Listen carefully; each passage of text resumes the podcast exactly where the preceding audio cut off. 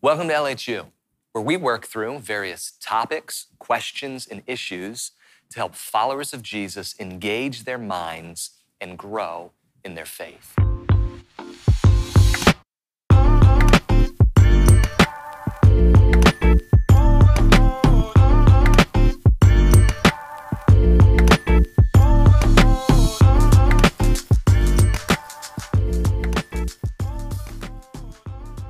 Goals as we work through these ideas is, I really don't want it to feel overwhelming. I don't want it to feel like, oh man, I gotta do this, pray, read the Bible, check this box, and, and, and you know, cross this T, dot this I. I don't want it to feel overwhelming. I want it to feel exciting and empowering. And I think there's one really big reason why connecting with God should not feel like a burden, but should actually feel exciting. And this is given to us uh, by the Apostle Paul. He wrote a letter to a church in a town called Corinth. And he says, Do you, don't you know that you yourselves are God's temple and that God's Spirit dwells in your midst? Now, just know, as Paul said that, that wasn't just a, a little thing that he said, that was a, a bombshell. I mean, that was revolutionary in religious thought um, up until the time of Jesus. And understand why that's such a big deal, uh, you really have to understand the, the arc of Scripture, the whole story of Scripture, that it starts with God and humanity in close relational proximity. That, that it actually says God made humanity to have a relationship with Him and to represent Him, and God would walk with mankind daily in the cool of the day. But then mankind sinned. They chose their way over God's way.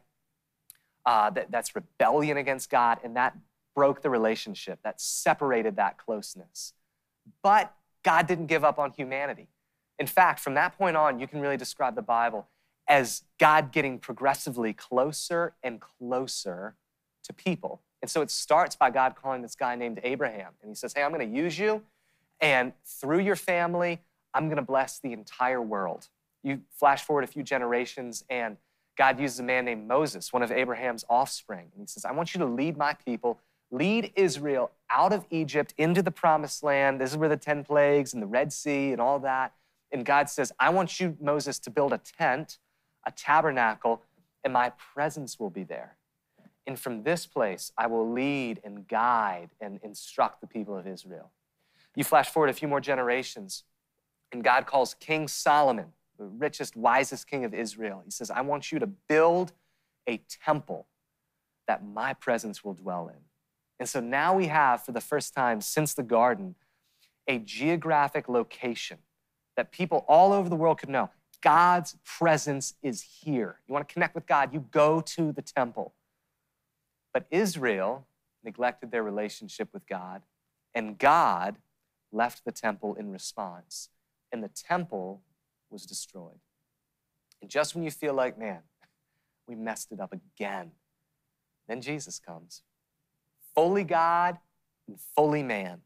And he walks among us and he teaches and he loves and he heals. And just when you don't think God can get any closer, Jesus dies, he comes back to life, and then he promises to send the Holy Spirit who will live inside everybody who follows him. The Holy Spirit comes on the day of Pentecost, and everything is changed. See what Paul is saying and what Jesus promised is now God's presence isn't somewhere out there.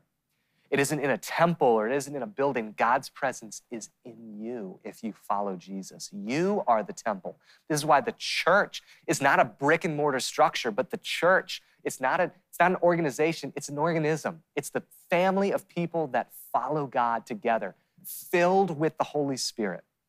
See, the Holy Spirit is the number one reason why, as we talk about connecting with God, you don't have to feel overwhelmed, but you can feel empowered because He is leading you and He is guiding you and He is instructing you. He's, he is God's presence with you every minute of every day.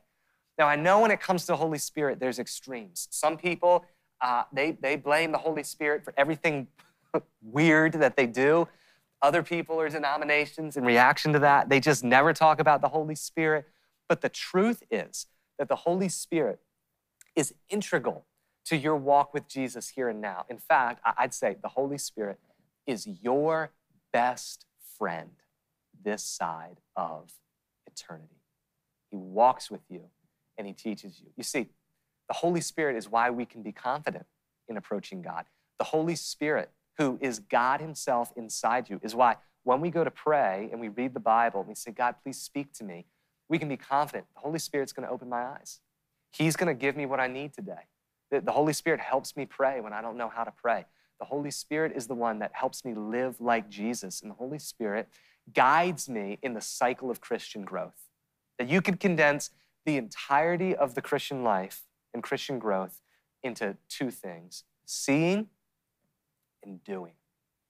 That we see Jesus in the Bible, we see how he lived, and then we emulate him that we see how Jesus loved people and then we walk that out. It's the same way a, a, bike has two pedals, the Christian life has two pedals seeing and doing. And it's this cycle that pushes us into a deeper relationship with God. Let's say you, you look in Scripture and you see Jesus loves people.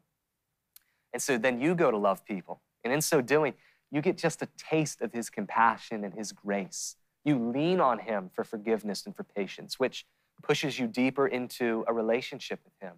But the more deep you go in a relationship with Him, the more you emulate Him and you follow Him. And so this just creates this cycle deeper and deeper into a relationship with God. And the Holy Spirit is the one that's guiding us and leading us in all of it. He's God's presence within us. If you want to make sure that your time with God is flourishing and growing, make sure it doesn't stop when you close the Bible but rather, the same way God's presence is in you all the time, you can be speaking and listening to God all the time. And so, what that looks like, Jesus told his disciples, I'm the vine, you are the branches. A tree doesn't send sap and life to its branches once a week or once a day, it is constantly connected. And the Holy Spirit is how we take what we see in God's word and what we hear in our time of prayer and speaking to Him, and we apply it to our life and we apply it to our relationships and we apply it to our family and we apply it to how we help those less fortunate than us. And it all goes back to God's presence within us that you are God's temple. You are God's presence here on earth. He dwells within you. And so you can be confident. You don't have to be overwhelmed. You can be empowered that as you go to connect with God, God's Spirit is leading you and guiding you and speaking to you, not just when you're praying and not just when you're reading, but every minute of every day.